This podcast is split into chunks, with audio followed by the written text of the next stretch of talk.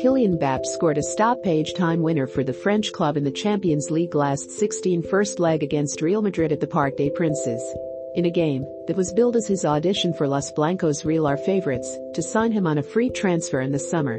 After Paris Saint-Germain rejected their £135 million bid for the forward last summer transfer market.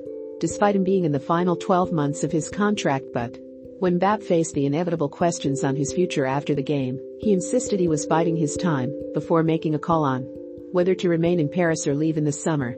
No, I've not decided, he replied. I give my best, and then we will see what happens next season. Mbappe. who has 22 goals and 16 assists in all competitions for Paris Saint-Germain this season, is expected by many to move to Real Madrid on a free transfer at the end of this campaign. Having so far resisted to sign a new deal with the Parisian club how do you ignore the transfer rumors? It's easy, you have to play football, Kylian Mbappe said. We ask too many questions, we say too many things. We talk about Paris Saint-Germain and Real Madrid, two big clubs. I'm a Paris Saint-Germain player, I'm always very happy Real Madrid head coach Carlo Ancelotti did little to hide his admiration from Mbappe. After the Frenchman secured the victory for Paris Saint-Germain, giving them a one-goal lead heading into the second leg. Mbappe is the best player in European football, Ancelotti said while Mbappe is unstoppable, we have tried to control him. Eder Militao has done very well, but he is a player who always invents something before the game.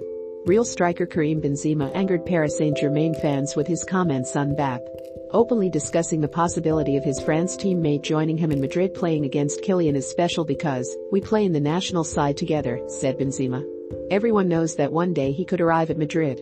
But the most important thing is to play this game first and win it meanwhile. Mbappe to keep everyone guessing about his future until the end of the season Mbappe told Paris Saint-Germain of his desire to leave in July amid interest from Real Madrid. But after the move broke down he has been more vague about his plans for the future Real Madrid have been able to sign him on a pre-contract agreement since January. But have not come to an agreement publicly on a deal. Meanwhile, Mbappe has resisted contract offers from Paris Saint-Germain the France international followed that same script in front of the world's press. Leaving his future up in the air he answered questions post-match in French, English, and Spanish. So keeping his cards close to his chest, going to great lengths to say that no decision has been taken on his future, there have been reports in recent weeks that have been shot down by his entourage and he is basically saying that he's keeping his options open until the end of the season despite Real appearing to be in pole position to sign Kylian Mbappe. It's a really difficult one to call because there are pros and cons to staying at Paris Saint-Germain or moving to a club like Real Madrid. In the build-up to the Champions League last 16 first leg, Paris Saint-Germain president Nasser Al-Khelaifi was clear that their relationship with Real Madrid is virtually non-existent while he didn't mention Mbappe, It was clear that Real's public pursuit of their prized assets since last summer has ruffled some feathers at Paris Saint-Germain. I'm not going to hide it, we barely have any relationship with Real Madrid, Al-Khelaifi said I'm not going to remind you what happened. I believe in football being accessible for smaller clubs. They don't think the same, Paris Saint-Germain shocked many.